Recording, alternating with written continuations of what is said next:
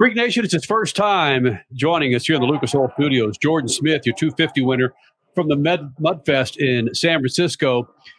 Jordon, are you still cleaning dirt, mud out of orifices in your body, given what happened last weekend in San Francisco and that Mudfest in the 250s? Yeah, I had to get home and uh, get an extra good shower because our uh, hotel shower wasn't wasn't that great because uh, the drain was like kind of stopped up, so you only had a few minutes to get a shower before it started overflowing. So, uh, but yeah, no, it was uh, it was muddy, but uh, I'm all cleaned up and ready to go again in San Diego. Well, let's talk about San Francisco. And, and again, it's a big win for you. We get it. But as big as that win was, a lot of people still talking about uh, the weather, the rain, the mud. It, this might be a rhetorical question, but it sounds like you were better prepared to run in the mud than a lot of those other riders. Or was it just the luck of uh, the luck of some of the things that you did on the track immediately?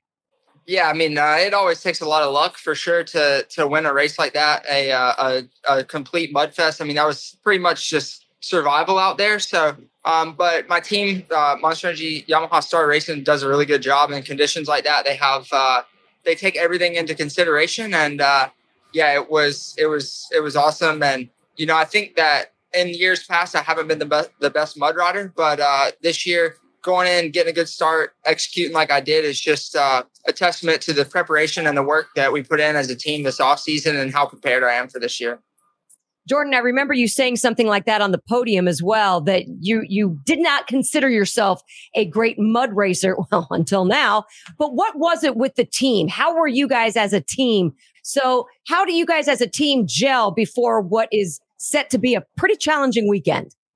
Yeah, I mean, uh, you know, I just have to trust in, in my team because they've been there, done that.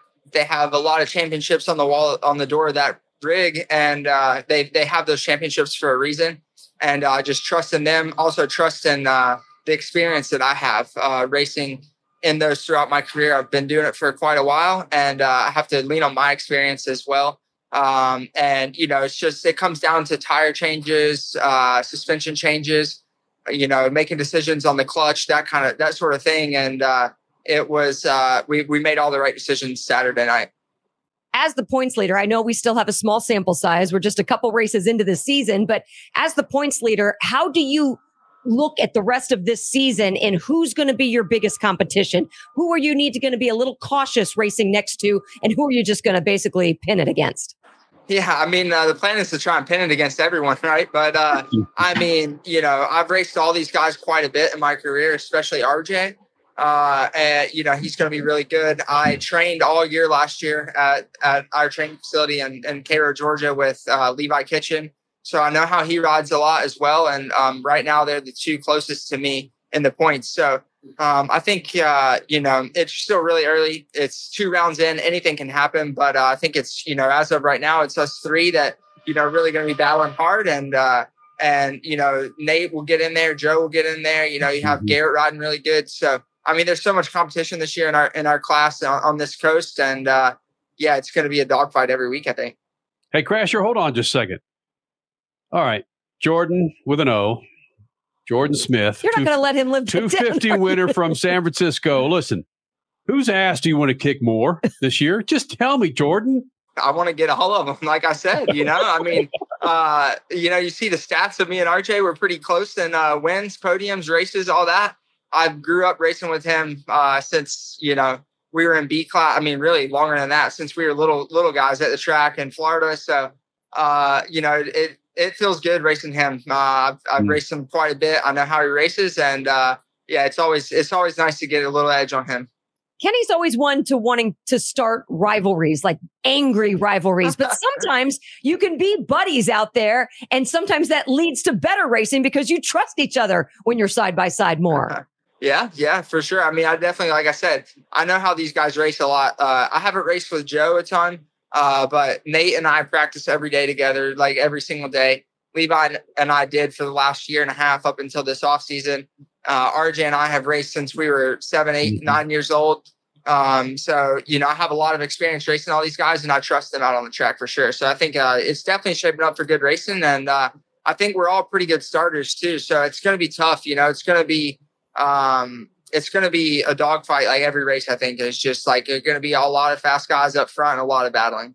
Stat, I promise. I know you've got several mm-hmm. questions to ask Jordon, but the three of us know this. If there were machetes and machine guns available, for Chad Reed and James Stewart, there would have been machine guns and machetes and and shotguns taken out at each other. Uh, Jeremy and Ricky, I mean, oh, bro, I, just want I just want you guys to get pissed off at each other from time to time. Why? we will, we will. I'm sure. I'm sure it'll come down to that at some point. I mean, uh, we'll race each other hard for sure. It's, uh, but but you know, it's. uh it's we we all know how uh, how wrong it can go how quickly we've all been injured pretty bad especially me and rj and had a lot of injuries throughout our career so uh, I think we're also trying to be smart here early in the season, and uh, as we kind of ramp it up throughout the season, it gets a little closer. I think that uh, well, you'll see some fireworks.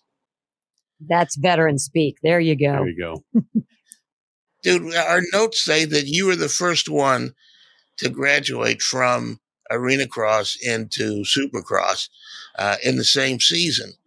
Uh, if that's true, is that something you aimed for? I know competitors all aim to do the best they can, or is that just something that fell in your lap? Yeah, uh, that was actually a program uh, put in place at the time, uh, kind of like the Supercross Futures now, with the amateur guys having to race and uh, get their points to eventually be able to race a pro Supercross. Uh, at the time that I was turning pro, uh, it was kind of my year was the first year that we had to race arena cross to get our points to then race Supercross. So uh, yeah, I was I was required to do three arena crosses that year, um, and wasn't planning on it the years leading into that until we found out about that rule. Uh, went and, and, knocked out those three arena crosses really quick, and uh, yeah, then turned pro uh, about a month later.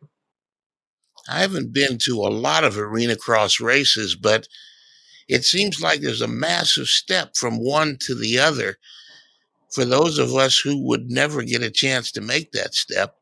What's that like to go from the bull ring battles in a in a stadium arena cross versus the some of the technology and speed of mm. supercross yeah it was uh, it was a lot different you know like at the arena crosses for the most part uh, a lot of them were up north that that i did them in january a lot of them were pretty far northern in the united states and uh, it was really cold so we pitted actually in the arenas in the kind of the tunnels of the arenas um, no trucks, anything like that. You just kind of had all your gear and everything kind of set up in a little bullpen area. Um, and then moving to Supercross, you come with the big rigs and the autograph signings and all that stuff. Like, and you know that was a big step. A lot more fans. Uh, the tracks are a lot bigger. Um, as far as the competition goes, you know, like obviously Supercross is the best of the best, but they had some really good riders in Arena Cross at the time too. Um, some veteran guys that really knew what they were doing. So um, that could have came to Supercross and finished top ten for sure. So uh, the competition was pretty stacked uh, both places. But uh, yeah, it was um, it was a fun time to to get to do that. It was a long time ago though, for sure. It was uh, probably shoot ten years ago now.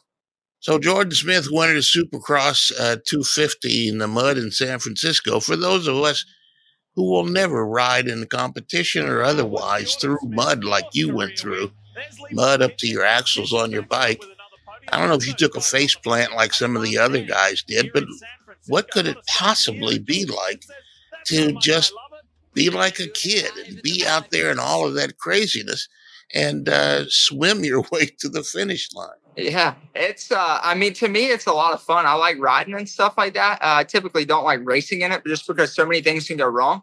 But uh, you know, you don't necessarily get to do that every day at practice. If it rains, like you're not going to go out and ride in that stuff most of the time because it's just pretty much thousands of dollars in damage to the bike.